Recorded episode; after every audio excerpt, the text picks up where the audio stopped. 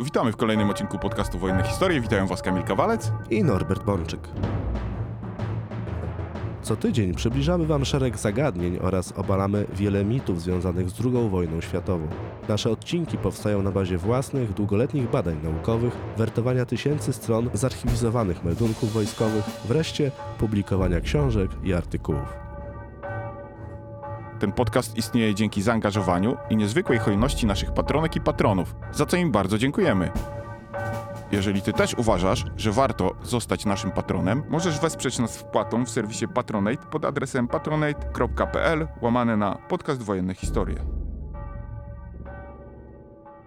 Norbert, porozmawiamy dzisiaj o bitwie, która jak żadna inna obrosła mitami. Bitwie pod Budziszynem. Był to chrzest bojowy II Armii Wojska Polskiego. Co tam się na tych Łużycach właściwie wydarzyło? Bo mitów dotyczących tej bitwy jest bardzo dużo. Zaczynając od tego, że dowództwo frontu specjalnie wystawiło drugą Armię Wojska Polskiego na niemieckie uderzenie tylko po to, żeby zginęło jak najwięcej polskich żołnierzy, że sam dowódca II Armii Wojska Polskiego, generał Świerczewski, tak naprawdę nie dowodził wojskami, bo był cały czas pijany, czy to, że niemieckie natarcie miało odblokować Berlin.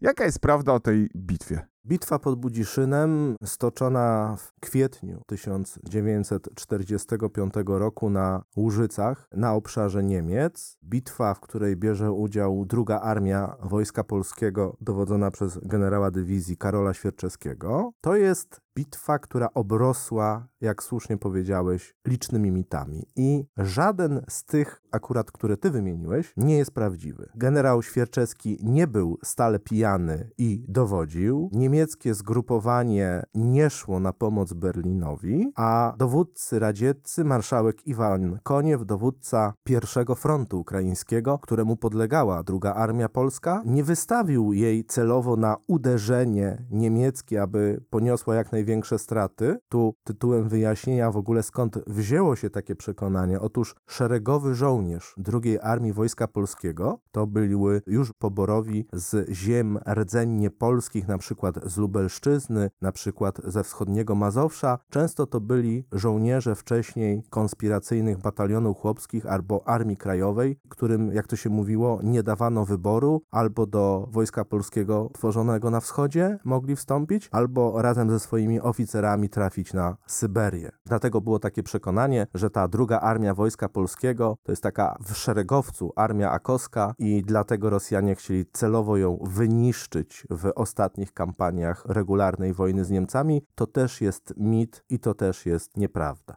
Ale Budziszyn 1945 to jest jakaś trauma. Dlatego, że spójrzmy na sytuację. To są ostatnie tygodnie II wojny światowej. To jest operacja berlińska, operacja dla Armii Czerwonej zwycięska i w tej zwycięskiej operacji berlińskiej jest skaza. Na lewym skrzydle operacji berlińskiej realizowany jest zamysł zdobycia miasta Drezno, ważnego węzła komunikacyjnego, dużego niemieckiego miasta nad rzeką Łabą, stolicy Saksonii. I ta operacja w kwietniu 19 1945 roku się nie udaje. To znaczy zamysł dowódcy pierwszego frontu ukraińskiego, marszałka Iwana Koniewa, aby siłami trzech armii opanować Drezno i wyjść na Dłabę celem spotkania się z wojskami amerykańskimi w tym rejonie, ale przede wszystkim celem opanowania Drezna, ten zamysł się nie udaje. Bitwa zostaje przegrana. Niemcy zatrzymują natarcie wojsk Armii Czerwonej lewego skrzydła pierwszego frontu ukraińskiego bezpośrednio na Drezno i efektem będzie tego to, że Drezno jako miasto będzie ostatnim tej wielkości miastem niemieckim, który w ogóle podda się w II wojnie światowej. Budziszyn to nie jest pogrom II Armii Wojska Polskiego. Budziszyn to nie jest klęska, ale to jest bitwa przegrana i to jest bitwa przegrana z bardzo wysokimi stratami własnymi. Dochodzi tam do serii dramatycznych zdarzeń, dochodzi do rozbijania związków taktycznych Wojska Polskiego i Armii Czerwonej. Po raz ostatni w II wojnie światowej ma to w ogóle miejsce. Tracimy tam według oficjalnych źródeł ponad 7800 żołnierzy w oficjalnych raportach. Dzisiaj niektórzy historycy sugerują, że te straty bezpowrotne mogły sięgnąć nawet 10 tysięcy żołnierzy. Oficjalnie mamy dokładnie 4902 zabitych, ale aż 2798 zaginionych. Na szczęście niektórzy z nich potem się odnajdą. To nie są w 100% straty bezpowrotne. Niektórzy będą się odnajdywać nawet we własnych domach 300 km czy 500 km od rejonu bitwy ale mamy ponad 7700 zabitych i zaginionych, mamy oficjalnie 10,5 tysiąca rannych w tej kwietniowej bitwie budziszyńskiej. Armia musi przejść do obrony, rezygnuje z własnych operacji zaczepnych, ratują ją tak naprawdę wojska Armii Czerwonej przed ostateczną klęską. Mamy olbrzymie straty w sprzęcie, sięgające ponad 200 na przykład pojazdów pancernych, prawie 400 dział i moździerzy. Słowem, armia traci 20% stanu etatowego, a w przypadku sprzętu, czołgów, moździerzy, dział, to są straty sięgające 50-60%. Druga Armia Wojska Polskiego traci między innymi dwóch dowódców dywizji i pięć związków taktycznych, z czego dwie dywizje piechoty ulegają właściwie rozbiciu. Więc jest to dla nas sytuacja bez precedensu. Za chwilę skończy się II wojna światowa w Europie. Wehrmacht goni resztkami sił i na dwa tygodnie przed kapitulacją zadaje nam tak okrutną, może nie tyle co klęskę, co wyraźną porażkę. No to zacznijmy od początku. Jak to się stało, że druga armia Wojska Polskiego znalazła się na tych łużycach? W 1944 roku dowództwo Armii Czerwonej planowało nawet utworzenie frontu polskiego. W nomenklaturze Armii Czerwonej front to grupa armii. I planowano utworzyć trzy armie polskie, a następnie, głównie z przyczyn politycznych, utworzyć cały front polski. To się z różnych powodów nie zmaterializowało. Już w roku 1944 kierownictwo w Moskwie miało świadomość, że frontu polskiego jako takiego utworzyć się raczej nie da. A dlaczego? Co stanęło na przeszkodzie temu? Z jednej strony ograniczona baza rekrutacyjna, to znaczy jednak ten pobór nie dawał aż takich rezultatów, żeby utworzyć w miarę szybko aż trzy armie i cały front. Z drugiej strony Stalin od jesieni 1944 roku uważał, że wojna skończy się szybciej niż zostaną stworzone zręby aż tak dużych sił polskich. Znaczy uważał, że nie ma sensu już formowania frontu ze względu na rychły koniec wojny, bo to byłby proces, więc tak po prostu z palca nie postawisz armii na polu walki. Tym bardziej, że to musiałaby być armia z polskim szeregowym i z radzieckim oficerem kierującym, bo przypominam, w oddziałach polskich większość stanowisk oficerskich, nie wszystkie, ale większość, zajmowali oficerowie Armii Czerwonej, którzy nosili mundury Wojska Polskiego, zresztą często to byli potomkowie Polaków zesłanych w głąb Rosji, czy to byli żołnierze, oficerowie Armii Czerwonej pochodzenia polskiego, ale bardziej identyfikujący się z Związkiem Radzieckim niż z Polską. I tutaj dwoma najlepszymi przykładami jest dwóch Polaków. Konstanty Rokosowski, który przecież był Polakiem z Warszawy, więc etnicznie był Polakiem, ale był obywatelem radzieckim, był człowiekiem radzieckim. On dowódcą był przecież frontu całego. A drugim przykładem jest Karol Świerczewski, który też był Polakiem, co nie zmienia faktu, że przez cały okres swojego życia był człowiekiem radzieckim i przeciwko niepodległej Polsce walczył. W okresie wojny polsko-bolszewickiej był oficerem Armii Czerwonej, który poszedł do Wojska Polskiego w ramach właśnie tworzenia tej czapy nadzoru oficersko-politycznego nad wojskiem sojuszniczym, ale jednak politycznie niepewnym. No, generał Świerczewski jest chyba jedną z najbardziej czarnych legend Ludowego Wojska Polskiego. Na ile ta czarna legenda alkoholika, fatalnego dowódcy i przeciwnika niepodległej Polski jest prawdziwa? Po części jest prawdziwa, po części nie jest prawdziwa. Znaczy, tak jak powiedziałem, prawdziwa jest narracja, że był to człowiek radziecki.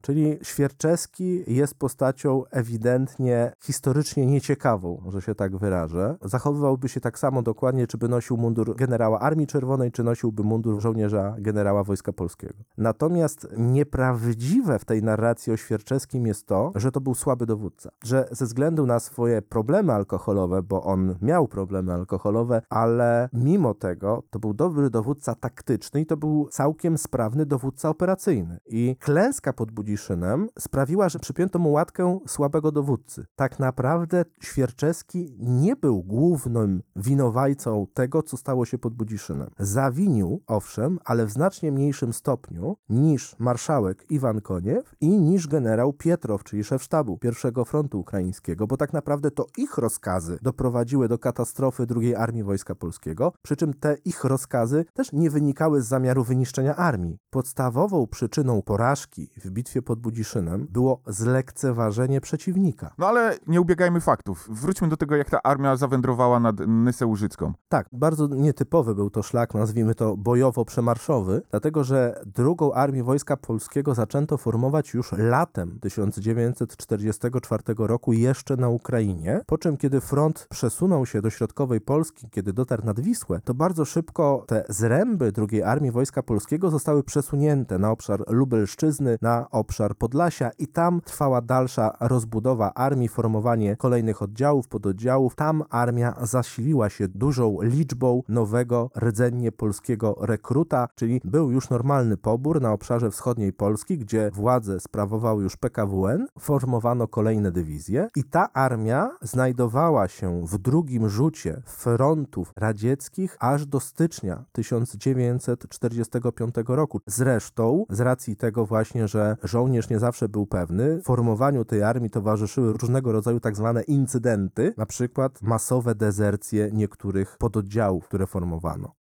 Natomiast w styczniu 1945 roku front przetoczył się przez Wisłę, przetoczył się przez resztę Mazowsza, Małopolski. Armia Czerwona nacierała na zachód i za wojskami w pierwszej kolejności pierwszego frontu białoruskiego, który szedł na kierunek berliński, przemieszczały się wojska drugiej Armii Wojska Polskiego. I to był dosyć nietypowy marsz, bo spójrzmy na przykład na szlak 5 Dywizji Piechoty, jednej z tych dywizji, która wchodziła w skład drugiej armii, bo kościec drugiej Armii Wojska Polskiego stanowiło pięć dywizji piechoty. Piąta Dywizja Piechoty, Siódma Dywizja Piechoty, Ósma Dywizja Piechoty, Dziewiąta Dywizja Piechoty i Dziesiąta Dywizja Piechoty. Do tego dochodziły pododdziały, tak jak to w Armii Czerwonej powinno być na poziomie armii, czyli Brygada Saperów, Brygada Artylerii Przeciwpancernej, jednostki artylerii, artylerii przeciwlotniczej, jednostki czołgów i w styczniu 1945 roku ta druga Armia Wojska Polskiego ruszyła w ślad za pierwszym rzutem wojsk radzieckich i na przykład ta wspomniana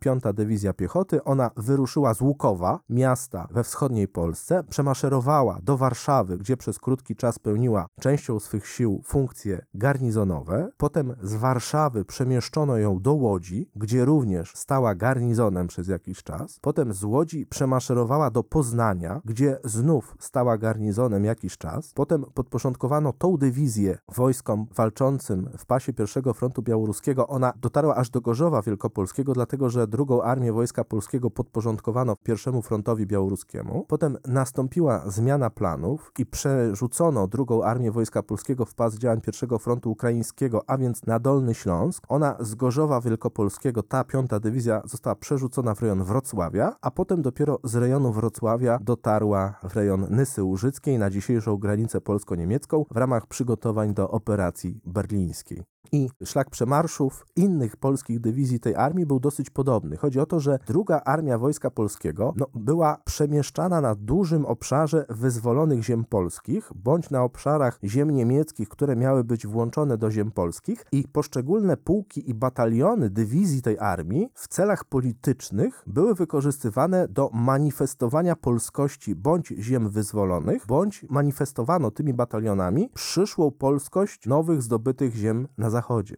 Czyli druga armia Wojska Polskiego pełniła funkcje wartownicze, tak naprawdę, bo niektóre bataliony niektórych pułków były na dłuższy czas wydzielane z dywizji i zostawały w określonych miastach, na przykład miastach Wielkopolski, jako garnizonowe bataliony. W efekcie czego, kiedy była bitwa już pod Budziszynem, w niektórych naszych dywizjach, a zwłaszcza wspomnianej przeze mnie 5 Dywizji Piechoty, ale nie tylko, nie było niektórych batalionów. Czyli między 19 stycznia 1945 roku do 11 kwietnia 1945 roku żołnierze II Armii Wojska Polskiego przebyli 1100 kilometrów. Niektórzy potem mówili nawet, że to celowo męczono tych żołnierzy, żeby ich upodlić, żeby ich zmęczyć marszami, żeby tych biednych akowskich chłopaków z lasu celowo przeczołgać. To jest oczywiście nieprawda. Kiedy śledzimy rozkazy, kiedy śledzimy plany dowództwa Armii Czerwonej, to widzimy, że to nie było działanie na wymęczenie ludzi, ale faktem jest, że oni mieli w nogach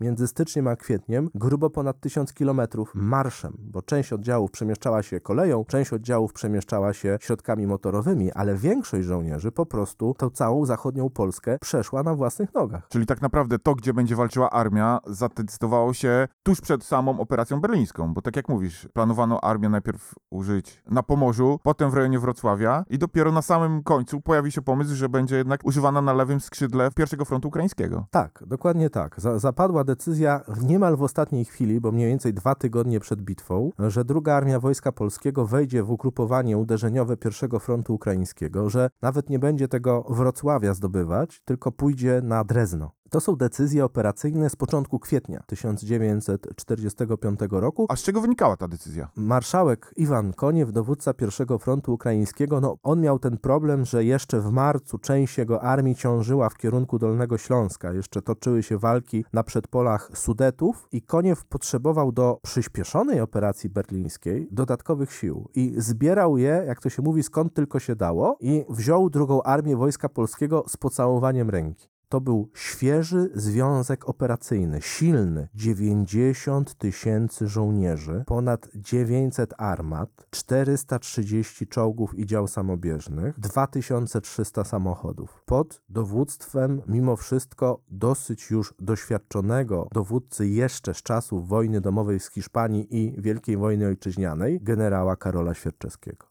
Koniew chciał wykorzystać drugą armię Wojska Polskiego w ugrupowaniu lewego skrzydła swego frontu celem zdobycia Drezna. Dlatego, że Koniew tak naprawdę powinien w ogóle głównymi siłami swoich wojsk, swoich armii dążyć ku Dreznu, dążyć ku Łabie i przecięciu Niemiec w pół. Ale ze względów prestiżowych, ze względów ambicjonalnych i podjudzony przez Stalina, Koniew chciał być zdobywcą Berlina. Przekierowywał swoją uwagę i główne siły frontu ku Berlinowi, a więc Drezno stawało się kierunkiem pomocniczym. Niemniej Koniew nie zlekceważył sobie zupełnie kierunku drezneńskiego. Wyznaczył bowiem do natarcia na tej osi aż trzy armie ogólnowojskowe. Na prawym skrzydle ugrupowania stanęła najsilniejsza piąta armia gwardii generała Żadowa, wzmocniona jeszcze czwartym korpusem pancernym gwardii. Centralnie umieścił Koniew drugą armię Wojska Polskiego generała Świerczewskiego, mówimy o lewym skrzydle frontu, która była dodatkowo wzmocniona polskim pierwszym korpusem pancernym, czyli główne zgrupowanie czołgów Wojska Polskiego znajdowało się tutaj. Na lewym skrajnym skrzydle ugrupowania uderzeniowego stała 52 armia generała Korotiejewa i tutaj był pewien problem, bo chociaż armia była silna, to dostała dwa rozkazy. Jeden, nacierać przez Gerlitz, Zgorzelec, Budziszyn na Drezno, częścią sił, ale częścią sił nacierać nie na zachód, a na południe, czyli na Lubań, który Niemcy odbili w marcu 1945 roku. Czyli generał Korotiew miał armię, która była rozproszona na dwóch kierunkach operacyjnych i tylko tak naprawdę część sił 52 Armii miała nacierać na Budziszyn i Drezno. W związku z czym mieliśmy problem. Mieliśmy silnego sąsiada na prawym skrzydle i słabszego sąsiada na lewym skrzydle. A generał Świerczewski wybrał jako punkt natarcia swoje z kolei lewe skrzydło. I to spowodowało, jak się potem okaże, te wszystkie perturbacje, które nas spotkały. A jakie były zatem zadania stawiane przed drugą armią Wojska Polskiego i dlaczego generał Świerczewski głównymi siłami zdecydował się uderzyć na swoim lewym skrzydle? To wynikało przede wszystkim z uznania, zgodnie z rozkazami, że kierunek drezdeński jest kierunkiem zasadniczym, czyli lewe skrzydło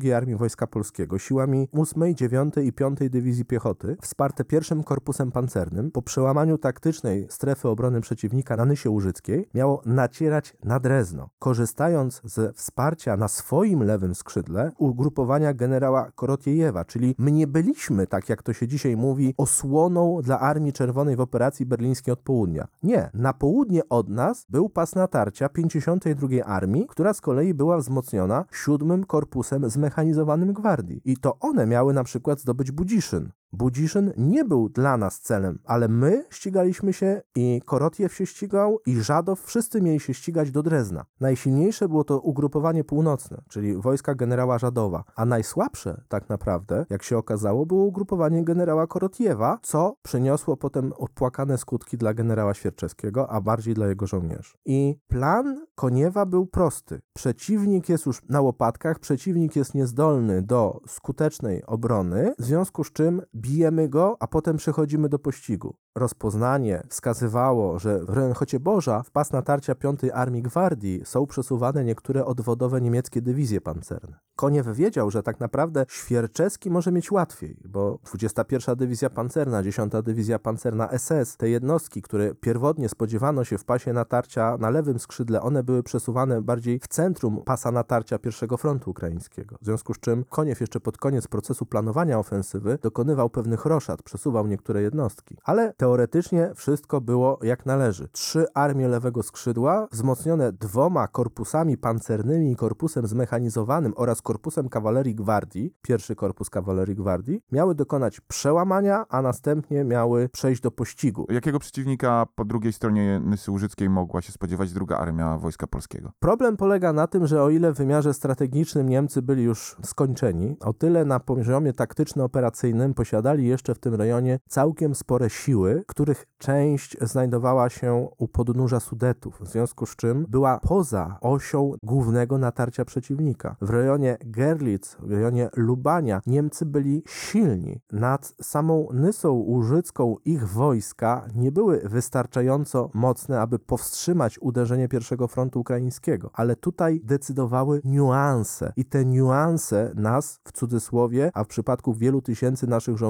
dosłownie zabiły. W pasie natarcia naszej armii była dywizja grenadierów pancernych Brandenburg i była improwizowana dywizja 615. To był dokładnie sztab dywizji do zadań specjalnych numer 615. Obok stała 545. Dywizja Grenadierów. I te dywizje w bezpośredniej walce z główną masą wojsk pierwszego frontu ukraińskiego nie mogłyby sobie dać rady, ale wiele zależało od tego, jak będzie przebiegała walka na określonych kierunkach. I tutaj nie było symetrii walki, to znaczy w pasach obronnych niektórych dywizji niemieckich następowało przełamanie przez wojska Armii Czerwonej, które szły dalej na zachód, a w pasie niektórych dywizji nie. W takim razie, jak wyglądał początek operacji berlińskiej? Operacja berlińska w pasie pierwszego frontu ukraińskiego i w pasie naszej drugiej Armii Wojska Polskiego rozpoczęła się rankiem 16 kwietnia 1945 roku. Generał Świerczewski nacierał na relatywnie wąskim odcinku.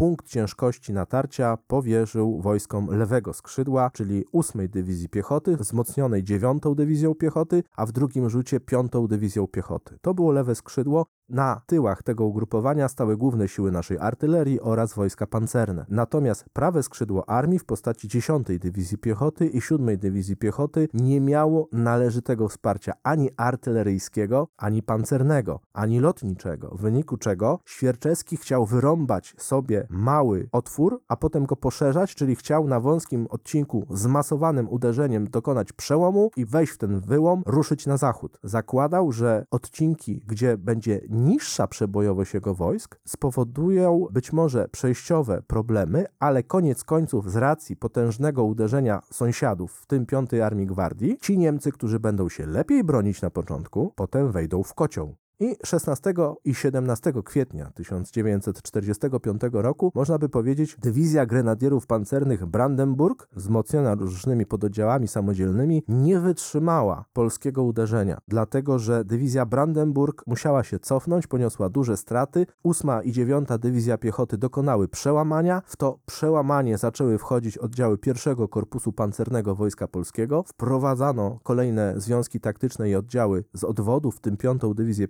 piechoty i Świerczewski osiągnął to, co chciał na lewym skrzydle, przełamał się. Brandenburg nie wytrzymał jego pułki zaczęły częściowo spływać na południe. Jednocześnie przełamania dokonały niektóre jednostki 52 Armii, przede wszystkim 254 Dywizja Strzelecka, która wzmocniona 7 Korpusem Zmechanizowanym Gwardii również zaczęła gwałtownie nacierać na zachód. Ale pojawiły się dwa zasadnicze problemy. Reszta 52 Armii utknęła pod Zgorzelcem i nie było przełamania w pasie tej armii. Rejon Lubań-Gerlitz okazał się ryglem, na którym Niemcy oparli swoją obronę od południa. Równie poważny problem pojawił się w pasie 7 Dywizji Piechoty Wojska Polskiego i 10 Dywizji Piechoty Wojska Polskiego, dlatego że pododdziały 615 Dywizji do zadań specjalnych zatrzymały tu polskie natarcie. A czy 615 dywizja do zadań specjalnych, bo ta końcówka do zadań specjalnych brzmi, że to jest jakaś dywizja sił specjalnych. Co to była za jednostka? Nie, to tutaj wyjaśnię. W Wehrmachcie, jak coś ma określenie do zadań specjalnych, to na ogół jest to jednostka do specjalnej troski. To znaczy, większość w Wehrmachcie jest tak, że oczywiście to ten skrót jednostka do zadań specjalnych mogłaby sugerować jakąś, jak to ty powiedziałeś, elitarność, a w rzeczywistości oznaczało jednostka improwizowana. 615 dywizja była po prostu zlepkiem różnych pododdziałów. Nie miała w sobie nic z komandosów, ale możemy ją powiedzieć, że w operacji berlińskiej walczyła niestety dla nas nadspodziewanie dobrze. To wynikało z tego, że Świerczewski dał jej spokój. Siódma i dziesiąta dywizja piechoty nie były w stanie przełamać jej obrony, ale Świerczewski nie oczekiwał tego. Dziesiąta dywizja piechoty to w ogóle nie była w stanie sforsować Nysy Łużeckiej przez kilka dni, czyli w ogóle nie była w stanie opuścić pozycji wyjściowych. Bardziej na północy niemiecka 545 Dywizja Grenadierów została gwałtownie poturbowana przez 5 Armię generała Żadowa, ale miała oparcie na południu w 615 i cofnęła się w pas obrony 615. Słowem, zaczął się tworzyć na północ od II Armii Wojska Polskiego taki worek niemieckich wojsk. Brandenburg nie wytrzymał, spłynął na południe. Między Łabą a Nysą Łużycką jest tylko 80 kilometrów. To nie są wielkie odległości i my w ciągu pierwszych 72 godzin wbiliśmy się na kilkadziesiąt kilometrów w pozycje niemieckie, ale już 18 kwietnia, trzeciego dnia operacji, Świerczewski lekceważył problem na północy, ale dostrzegł problem na południu. I 18 kwietnia zrezygnował z pełnego pościgu w kierunku Drezna i zaczął przesuwać wojska w swój lewy pas, bo zauważył, że generał Korotiew i jego 52 armia nie wykonały zadania. A co zatem działo się na południu, właśnie w pasie 52 Armii? W rejonie Zgorzelca Niemcy zaczęli kontrować 52 armię, wprowadzając dywizje pancerne, 20 dywizję pancerną i pierwszą dywizję pancerną Hermann Göring. I one zaczęły blokować dalszy ruch 52 armii na zachód, mimo że część oddziałów radzieckich przeniknęła głębiej, przeniknęła już w rejon Budziszyna i miasta Weisenberg. W związku z czym część wojsk 52 armii i 7 Korpus Zmechanizowanej Gwardii wysforowały się do przodu, ale reszta armii utknęła właściwie na pozycjach wyjściowych. W związku z czym straciliśmy osłonę od południa, mimo że tam była cały czas jedna dywizja strzelecka, 254, był cały radziecki 7 Korpus Zmechanizowanej Gwardii, ale one wyszły do przodu i zostały odcięte kontratakiem niemieckim w rejonie Gerlitz siłami dwóch dywizji pancernych. Świerczewski to dostrzegł i skierował część ugrupowania, 8 Dywizję Piechoty, część głównej siły pierwszego Korpusu Pancernego w rejon Nesky, gdzie zablokował wspólnie z 52 Armią włamanie niemieckie. I między 18 a 20 kwietnia Świerczewski blokował niemieckie włamanie od południa siłami 8 Dywizji Piechoty i siłami pierwszego Korpusu Pancernego, a jednocześnie nadal realizując rozkaz natarcia na Drezno, kierował w ten rejon 9 Dywizję Piechoty,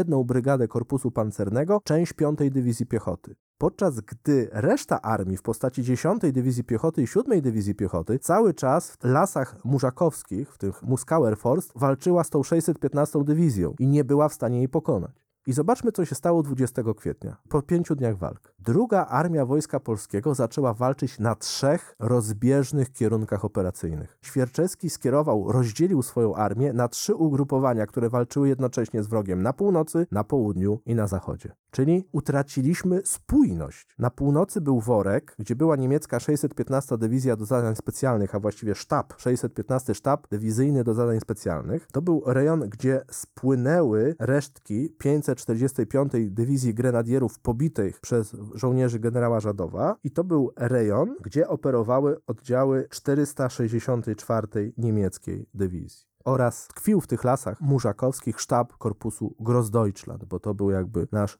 pierwszy przeciwnik. Jednocześnie od południa w rejonie Gerlitz trwał niemiecki nacisk korpusu pancernego Hermann Göring, a Świerczewski, nie lekceważąc wroga od południa, lekceważył tego od północy, bo uważał, że ten kocioł, gdzie zebrały się dywizje korpusu Grossdeutschland, on zostanie w sposób naturalny zniszczony przez jednoczesny nacisk jego 7 i 10 Dywizji Piechoty od wschodu i wojsk 5 Armii Gwardii od północy. W związku z czym wysłał jedną dywizję do przodu, jedną dywizję walczył na południu, dwie dywizje wiązały przeciwnika od wschodu, jedna w ogóle przemieszczała się w ślad za 9 Dywizją Piechoty, korpus pancerny też był rozdzielony. Było niewesoło, ale nie było jeszcze źle. To co wydarzyło się potem? Jakie wydarzenia doprowadziły do tego, że doszło do tej bitwy budziszyńskiej i tej masakry II Armii Wojska Polskiego? Znaczy, ta bitwa budziszyńska już trwała, dlatego że w Budziszynie stała 254. Radziecka Dywizja Strzelecka, stały pododdziały 7 Korpusu Zmechanizowanego Gwardii, które osłaniały od południa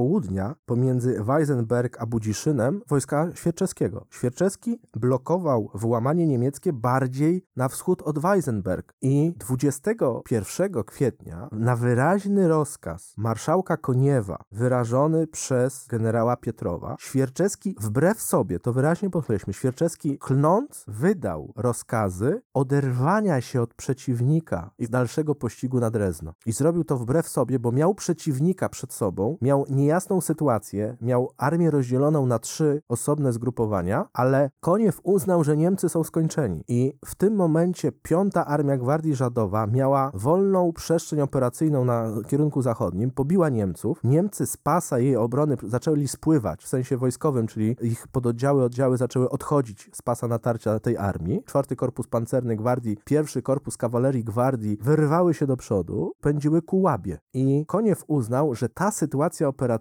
wymusi na Niemcach odwrót. Tylko, że zlekceważono zgrupowanie niemieckie w lasach murzakowskich. Tym mieczem Damoklesa, który wisiał nad drugą armią Wojska Polskiego, nie były dywizje pancerne Schernera, rzekomo mające iść na odsiecz Berlinowi, bo one na odsiecz żadnemu Berlinowi nie szły. Scherner po prostu łatał front. Niemcy starali się otworzyć linię frontu, otworzyć położenie. Ich zamysł nie miał charakteru operacyjnego w tym sensie, że nie był to zamysł jakiejś wielkiej operacji zaczepnej wymierzonej w Berlin. Po prostu Scherner na skutek operacji zaczepnej przeciwnika starał się otworzyć front. I kiedy 52 Armia, druga Armia Wojska Polskiego na północ od Zgorzelca zaczęły się przełamywać w pierwszych dniach ofensywy, to on rzucił dywizje pancerne celem ryglowania włamań. To był niemiecki cel operacyjny. Ryglowanie włamań. To niemieckie natarcie dywizji pancernych od południa to nie było największe zagrożenie. Dla nas śmiertelnym zagrożeniem od 20 kwietnia był worek niemieckich wojsk w lasach murzakowskich. Dlatego, że tak jak powiedziałem, tam była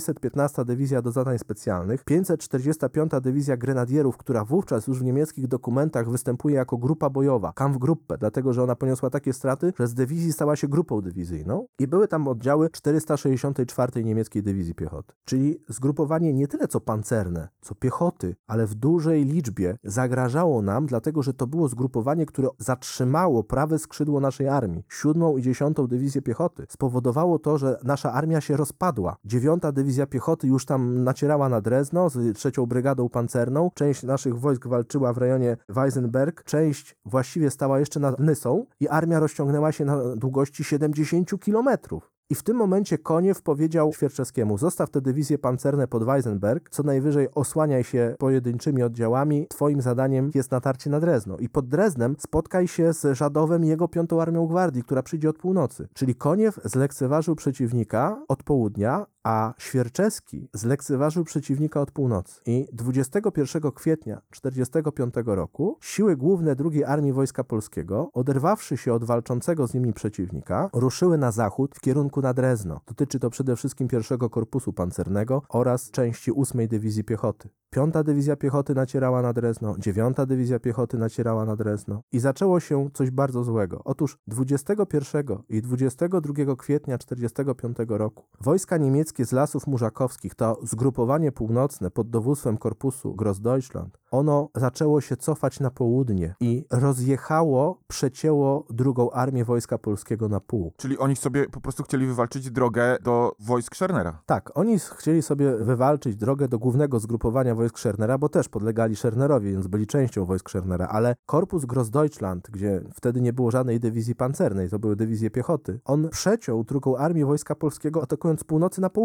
To zgrupowanie, które dotąd walczyło z siódmą i dziesiątą dywizją piechoty, które sobie z tym zgrupowaniem nie poradziły, obróciło się przeciwko drugiej armii Wojska Polskiego, zniszczyło na przykład sztab piątej dywizji piechoty, dowódca zginął, zniszczyło w dużej mierze 16 Brygadę Pancerną, to była radziecka brygada pancerna przydzielona do Wojska Polskiego, zniszczyła część jednej z naszych brygad przeciwpancernych, zniszczyła tyły drugiej armii i do 22 kwietnia druga armia Wojska Polskiego została przecięta na dwa zgrupowania. Zachodnie, odcięte pod Dreznem na linii Drezno-Kamenz i wschodnie, które było właściwie niedaleko Nysy Łużyckiej w postaci 7 i 10 Dywizji Piechoty. I w tym momencie Świerczewski był w ugrupowaniu odciętym. Był odcięty on, był odcięty 7 Korpus Zmechanizowany Gwardii, była odcięta 254 Dywizja Strzelecka. Było więc to ugrupowanie polsko-radzieckie. I w tym momencie Niemcy zmienili oś natarcia. Wcześniej zgrupowanie pancerne od południa. Pierwsza Dywizja Spadochronowa Pancerna Hermann Göring i 20 Dywizja Pancerna. One już nie nacierały w rejonie Gerlitz, one przeszły na linię Weisenberg-Budziszyn, zaatakowały tyły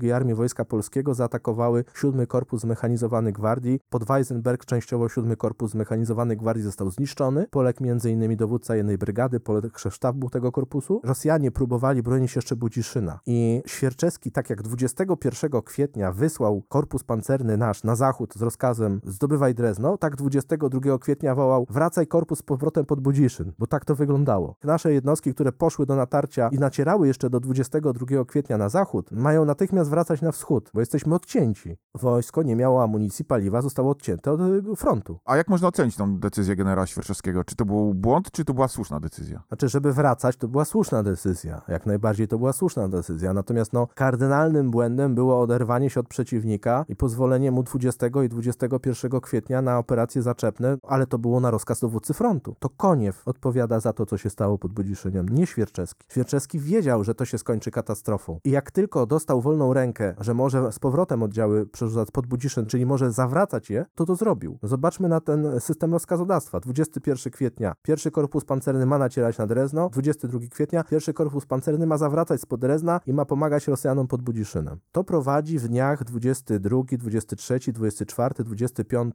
kwietnia do ciężkich walk w rejonie Budziszyna i na północ od Budziszyna. Walk dla nas zakończonych tragicznie, w tym sensie, że ani 7 Korpus Zmechanizowany Gwardii, ani 254 Dywizja Strzelecka, ani nasze oddziały, pierwszy Korpus Pancerny, a potem spóźniona na pole walki po raz drugi 8 Dywizja Piechoty, nie są w stanie nie tylko utrzymać Budziszyna, one walczą o życie. Świerczewski daje kanistry z benzyną oficerom sztabowym i mówi, jak czołgi przeciwnika dojdą tutaj, spalcie dokumenty. Dlatego, że sztab Świerczewskiego sam walczy na pierwszej linii frontu. 8 Dywizja Piechoty, częściowo 5 Dywizja Piechoty, pierwszy Korpus Pancerny i oddziały wsparcia, razem z oddziałami radzieckimi, walczą o przetrwanie na północ od Budziszyna, bo są jednocześnie atakowane przez zgrupowanie niemieckiej piechoty ze wschodu, czyli ten worek Korpusu Grossdeutschland, który już nie jest workiem, bo Niemcy nawiązali kontakt ze sobą, a dywizjami pancernymi i grenadierów pancernych, które atakują bezpośrednio w rejonie Budziszyna, gdzie naciera 20 Dywizja Pancerna, Dywizja Hermann Göring oraz elementy dywizji Brandenburg, które spłynęły wcześniej z pasa natarcia naszej armii. 52 Armia, która powinna od wschodu przyjść nam na pomoc, nie może tego zrobić, bo blokują ją niemieckie 17 Dywizja Piechoty i 72 Dywizja Piechoty. W związku z czym sytuacja jest bardzo ciężka, a 5 Armia Gwardii, która ma być tym czynnikiem rozstrzygającym, ona jeszcze nie nadciągnęła od północy.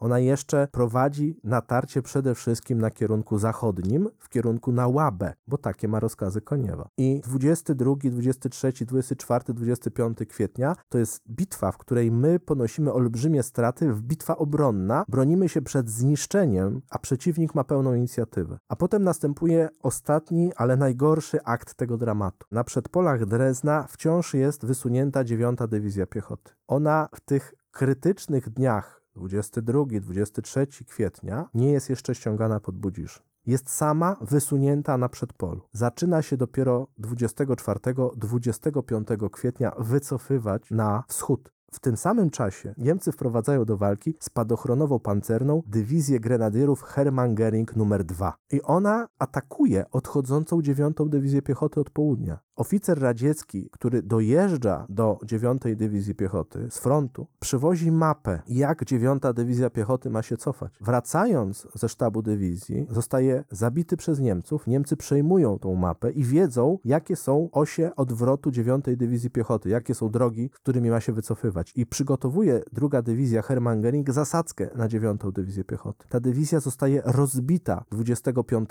26, 27 kwietnia w serii walk, serii pułapek, serii zasadzek. Każdy z pułków samodzielnie musi się przebijać i nie jest już w stanie przebić się na wschód. Musi zmienić odwrót na północ. Ucieka, cofa się w kierunku nadchodzących wreszcie z północy wojsk 5 Armii Gwardii generała Żadowa. Bo ta 5 Armia Gwardii generała Żadowa jest rodzajem wybawienia dla naszych wojsk, bo bez niej nasze wojska zginą. 52 Armia całkowicie zawiodła, ale jeszcze jest ta 5 Armia Gwardii i 4 Korpus Pancerny Gwardii. I one rzeczywiście 26-27 kwietnia od północy pojawiały się na polu walki. Ale znów Niemcy sami celowo wycofują swoje wojska z worka w rejonie lasów murzakowskich. Niemcy wyrównują front, czyli zdobyli, a właściwie odbili Budziszyn, odbili Weizenberg, utrzymali Gerlitz, utrzymali Kamenz i kilkanaście kilometrów na północ tworzą równoległą linię frontu długości 80 kilometrów od Nysy do Łaby. Czyli Scherner po prostu wyrównuje front. Czyli Niemcy osiągnęli to, co tak naprawdę zamierzali od początku. Cel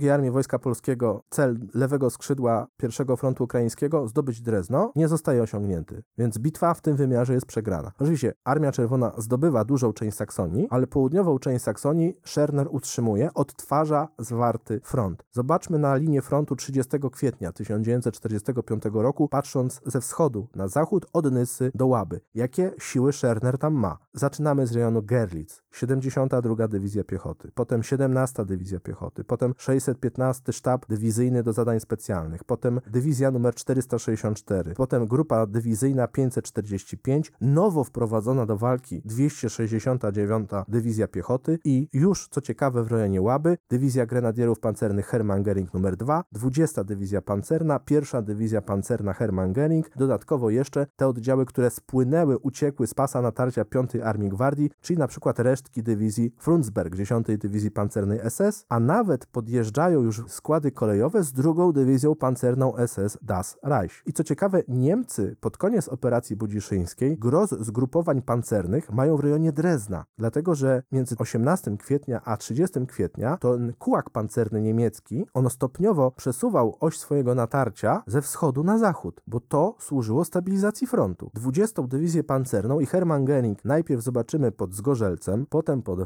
Weisenberg, potem pod Budziszynem, potem pod Kamenz, a na końcu pod Dreznem. I tym różni się prawdziwa bitwa budziszyńska od tej bitwy budziszyńskiej w narracji książek historycznych czasów PRL-u, że my, w rozumieniu polskich historyków, celowo lekceważyliśmy to, co wydarzyło się w lasach murzakowskich. Próbowaliśmy przedstawić naszą porażkę w bitwie pod Budziszynem tym, że oto nagle od południa jakaś wielka ława pancerna niemiecka wyszła z lasów i zaatakowała nas ze skrzydła, co było prawdą tylko częściowo, bo tak naprawdę nas zgruchotało zgrupowanie niemieckie, które odchodziło, które się przebijało z pasa natarcia 7 i 10 Dywizji Piechoty. Czyli grzech pierworodny bitwy i późniejsza porażka pod Budziszynem to jest zlekceważenie przeciwnika na prawym skrzydle II Armii Wojska Polskiego w pasie natarcia naszej armii, a w pasie natarcia całego frontu porażka 52 Armii pod Zgorzelcem, bo to dało Niemcom i młot, i kowadło. Kowadłem były te dywizje pancerne pod Budziszynem i Gerlitz, ale młotem okazała się piechota niemiecka w lasach murzakowskich na północ od Weisenberg i Budziszyna. A czy z punktu widzenia dowódcy frontu, marszałka Koniewa, wydarzenia pod Budziszynem miały jakąś większą wagę? Czy w jakiś sposób wpłynęły na działania jego frontu na kierunku berlińskim? Nie, na kierunku berlińskim nie miało to żadnego wpływu, natomiast Koniew tak bardzo pragnął być zdobywcą Berlina, że zlekceważył lewe skrzydło swojego frontu. On przegrał na skrzydle, operacja berlińska na swoim głównym kierunku natarcia zakończyła się pełnym sukcesem. Natomiast zakończyła się porażką na lewym skrzydle. Niemcy odtworzyli front w pasie czwartej Armii Pancernej własnej. I potrzeba było jeszcze operacji praskiej, w której zresztą druga Armia Wojska Polskiego wzięła udział, ale jeżeli zobaczymy na cele Koniewa w operacji berlińskiej, to on miał dwa cele. Zasadniczy, zdobyć Drezno, wyjść na Dłabę i tak naprawdę pomocniczy teoretycznie, a w praktyce główny, zdobyć Berlin. I Koniew wyszedł na Dłabę i zdobył Berlin razem z Żukowem. Natomiast Drezna nie zdobył. Przeciwnik na jego lewym skrzydle odtworzył położenie, pobił wojska jego lewego skrzydła i 30 kwietnia 1945 roku w tym rejonie znajdowały się pododdziały trzech niemieckich dywizji pancernych, czwarta Das Reich przybywała w ten rejon. Znajdowała się tu jedna dywizja grenadierów pancernych niemiecka, czyli druga Hermann Göring, dlatego że Brandenburg został zluzowany. Niemcy sobie mogli pozwolić pod koniec kwietnia 1945 roku w bitwie budziszyńskiej na luzowanie wojsk. Oni odsyłali na tyły wojska, które najbardziej ucierpiały. Zaczęto luzować grupę bojową z 545 Dywizji, zaczęto luzować dywizję Brandenburg, zastępowano je właśnie nowo wprowadzanymi do walki oddziałami czy związkami taktycznymi, jak 269 Dywizją Piechoty, która w rejon Budziszyna pod koniec kwietnia 1945 roku została częściowo dowieziona koleją, czyli na tym obszarze niemiecki system operacyjny wciąż funkcjonował prawidłowo. A Scherner miał między Nysą a Łabą pod koniec kwietnia w pasie walk 11 własnych dywizji bądź grup dywizyjnych. To nie były małe siły. I Koniew musiał potem z rejonu Berlina przegrupowywać wojska do operacji praskiej, bo te, które były na lewym skrzydle, były niezdolne do realizacji operacji praskiej. Ona zakończyła się szybkim sukcesem, bo Niemcy po prostu się wycofali. Natomiast bitwa budziszyńska była dla nas katastrofą. Myśmy stracili 20% armii. Sami Niemcy meldowali w raportach z 27 kwietnia 1945 roku, że stwierdzili, że udało im się rozbić 294 Dywizję Strzelecką przeciwnika, że podniosły bardzo duże straty. 7 Korpus Zmechanizowany Gwardii przeciwnika, 254 Dywizja Strzelecka przeciwnika, ale również 1 Korpus Pancerny Polski, 16 Polska Brygada Pancerna oraz 5, 7, 8 Dywizja Piechoty, bo w tym meldunku niemieckim nie było jeszcze pogromu 9 Dywizji Piechoty, która została pogromiona najbardziej. Niemcy do 27 kwietnia meldowali, że zniszczyli 355 czołgów, 320 dział,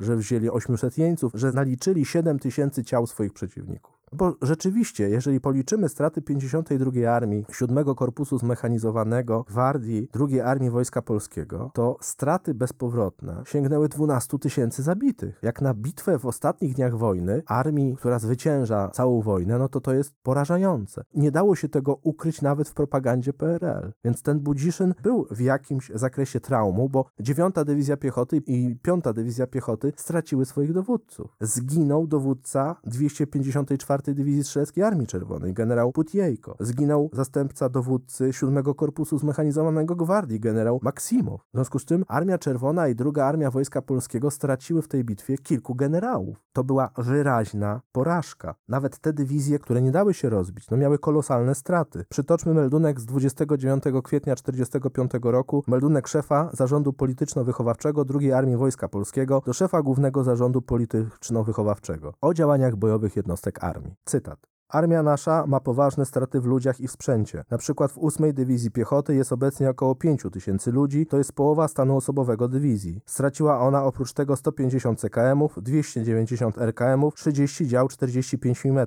Zginął dowódca artylerii dywizyjnej pułkownik Krasnow. A żeby być bardziej precyzyjnym, to zajrzyjmy do meldunku samej 8 Dywizji Piechoty z dnia poprzedniego, z 28 kwietnia 1945 roku. Według meldunku. Pododdziały dywizji w czasie walk od 16 kwietnia do 27 kwietnia 1945 roku poniosły straty następujące w zabitych, rannych i zaginionych bez wieści. A. Oficerów 396, B. Podoficerów 1308, C. Szeregowców 3341, zabitych i rannych koni 835. Straty w uzbrojeniu 122 mm haubic 1, 76 mm dział dywizyjnych 9, 76 mm dział pułkowych 5, dział 45 mm 31, moździerzy 120 mm 6, moździerzy 82 mm 75, dział pancernych SU-76 5, RKM-ów 318, CKM-ów 130, różnic przeciwpancernych 150. Innymi słowy, ta dywizja, która nie została rozbita, która walczyła zaciekle na północ od Budziszyna, rzeczywiście straciła ponad połowę sprzętu, blisko połowę swoich żołnierzy. Spójrzmy na przykład na meldunek pierwszego korpusu pancernego z 1 maja 1945 roku. W okresie ciężkich bojów pierwszy korpus pancerny Wojska Polskiego poniósł straty a. Czołgów T-34 straconych bezpowrotnie 115, czołgów T-34 zdolnych do walki 83, pozostałe w bieżącym i kapitalnym remoncie. C. Dział pancernych różnego kalibru straconych bezpowrotnie 22, zdolnych do walki 28, pozostałe w remoncie. D. Straty w ludziach, oficerów, żołnierzy, zabitych, rannych i zaginionych bez wieści 2077. Jak na korpus pancerny, który liczebnie, jeśli chodzi o ludzi, jest ekwiwalentem dywizji, to mówimy tu o stratach sięgających 20-25%. Słowem, armia poniosła straty na wszystkich szczeblach. Ginęli szeregowi żołnierze piechoty, ginęli czołgiści, ale ginęli też generałowie, ginęli politrucy, ginęły jednostki łączności, jednostki logistyczne, woźnice zaprzęgów konnych. Śmierć dosięgnęła całej struktury armii, dlatego że w armii zostały porażone zarówno jednostki bojowe, jak i tyłowe, bo armia znalazła się w okrążeniu. Walczyły sztaby. Ta bitwa budziszyńska pozostawiła po sobie goryż, poczucie porażki, bo to była rzeczywiście porażka. Może nie klęska, ale bitwa ewidentnie przegrana. A czy sama ta bitwa była w jakiś sposób ewenementem nawet na warunki frontu wschodniego, czy jednak można powiedzieć, że w kontekście tego, co działo się przez całą wojnę na froncie wschodnim, nie wyróżniała się ona niczym specjalnym? Bitwa budziszyńska była ewenementem, dlatego że w 1945 roku, w ostatnich miesiącach wojny, takiej porażki Armia Czerwona właściwie nie doznała. Mówię tu Armia Czerwona, dlatego że druga Armia Wojska Polskiego działała jako związek operacyjny w ugrupowaniu wojsk Armii Czerwonej. Oczywiście w roku 1945 zobaczymy jeszcze wyraźne porażki wojsk Armii Czerwonej w działaniach zaczepnych, ale tutaj mamy sytuację, gdzie w ostatnich tygodniach wojny były okrążane całe dywizje Armii Czerwonej bądź Wojska Polskiego. 294 Dywizja Strzelecka, na ten przykład, została okrążona, musiała się przebijać. 254 Dywizja Strzelecka i niektóre brygady zmechanizowane 7 Korpusu zostały po prostu starte z powierzchni ziemi. 9 Polska Dywizja Piechoty w ostatnich dniach kwietnia 1945 roku trwało polowanie na wojsko polskie. Myśmy pod ogniem artylerii niemieckiej przebijali się z kotłów. To czegoś takiego Armia Czerwona w 1945 roku już zasadniczo nigdzie nie doświadczyła. Doświadczała porażek. Przeciwnik zatrzymywał jej natarcia, skutecznie ją kontratakował. Daleko nie szukajmy, przecież w marcu 1945 roku wojska radzieckie doznały taktycznej porażki pod Lubaniem. Ale to, że to tego wszystkiego doszło w kwietniu 1945 roku, wynikało z faktu, że Koniew zlekceważył przeciwnika. Uznał go za pobitego wcześniej niż to rzeczywiście się stało. Niemieckie natarcie pod Budziszynem było tylko i wyłącznie operacją ograniczoną w celach. Chodziło o odtworzenie frontu, w tym o nawiązanie kontaktu z odciętym zgrupowaniem w lasach murzakowskich. I to się udało. Tylko problem polegał na tym, że wyrównanie frontu i nawiązanie kontaktu ze zgrupowaniem w lasach murzakowskich, czyli umożliwieniem odejścia na południe wojsk korpusu Grossdeutschland, oznaczało konieczność przejścia się po drugiej armii Wojska Polskiego, mówiąc w cudzysłowie. I to się niestety dokonało. A potem Niemcy w pas przełamania przeciwnika, zgodnie z prawidłami sztuki wojennej, zaczęli z innych obszarów ściągać nowe dywizje. I tam się zaczęły pojawiać jednostki, których tam wcześniej nie było. 269 Dywizja Piechoty, druga Dywizja Grenadierów Pancernych Hermann Göring, a na sam koniec nawet druga Dywizja Pancerna SS, która na szczęście już nie zdążyła zrobić nam krzywdy. Czy 10 Dywizja Pancerna SS, która nie brała udziału w bitwie budziszyńskiej, natomiast szerokim łukiem cofała się z pasa natarcia 5 Armii Gwardii, uciekała w kierunku Drezna. Jaką szkolną ocenę możemy wydać generałowi Świerczewskiemu w takim razie jako dowódcy II Armii Wojska Polskiego? Generał Świerczewski dowodził w tej bitwie raz lepiej, raz gorzej. On bardzo prawidłowo zareagował na sytuację na lewym swoim skrzydle i prawidłowo 18 kwietnia zatrzymał część własnych wojsk, które szły już do natarcia na Drezno, zatrzymał je w rejonie Gerlitz-Weisenberg i zatrzymał włamanie niemieckie z tego kierunku. Natomiast jego błędem, i to błędem bardzo poważnym, było zlekceważenie swojego prawego skrzydła. On tak ugrupował wojska, że one miały charakter cały czas jednak ofensywny i to Drezno przyciągało go jak magnes, bo gonił go, dosłownie gonił go jego przełożony, marszałek Koniew. I Świerczewski zlekceważył niemiecką piechotę, która spadła na niego z północy. I nie przeciwstawił się temu zagrożeniu tak sprawnie i tak prawidłowo, jak zagrożeniu w postaci 20 Dywizji Pancernej czy Dywizji Pancernej Hermann Göring. Więc my nie lekceważyliśmy dywizji Hermann Göring czy 20 Dywizji Pancernej, to Kuku, mówiąc w cudzysłowie, zrobiło nam dowództwo 615 Dywizji do zadań specjalnych. A w drugiej fazie bitwy Świerczewski prawidłowo nie chciał odejść z głównego placu boju, bo już widział, że jego armia rozpadła się na trzy osobne zgrupowania. Ale to Koniew nakazał mu lekceważenie kierunku budziszyńskiego i skupienie się na kierunku drezdeńskim. To był błąd, który trwał 24 godziny. W związku z tym potem bierzemy rozkazy Świerczewskiego i widzimy, jednego dnia każe nacierać na zachód, drugiego dnia każe wracać, ale to jest konsekwencja błędów na wyższym szczeblu dowodzenia. W związku z czym ocena generała Świerczewskiego jest niejednoznaczna. To znaczy, to był człowiek, można by powiedzieć eufemistycznie, no niezbyt sympatyczny w obyciu, ale nie powinniśmy z niego robić kretyna i pijaka, bo ten doświadczony dowódca Armii Czerwonej, tak go nazwijmy, on znał swoje rzemiosło i nie był głównym winowajcą klęski budziszyńskiej, ale wszyscy zwalili winę na niego, w tym dowództwo Armii Czerwonej. Koniew zwalił winę na Świerczewskiego, dowódca 7 Korpusu Zmechanizowanego Gwardii, który nie był w stanie utrzymać Budziszyna i stracił ponad 100 czołgów, również zwalił winę na Świerczewskiego, a prawda była taka, że on był co najwyżej współwinny tej porażki, ale nie był reżyserem tej klęski. Dziękuję Ci, Norbert, za ten kolejny odcinek, w którym mam nadzieję udało nam się trochę wyciągnąć z mgły wiedzy tą bitwę i pokazać nieco jej prawdziwy obraz. Dziękuję Ci ślicznie i do usłyszenia. Dziękuję bardzo. Dziękujemy, że byłeś z nami do końca tego odcinka. Odwiedź nas na Facebooku, Instagramie, Twitterze lub TikToku. Wszędzie tam znajdziesz nas wpisując podcast Wojenne Historie. Do usłyszenia.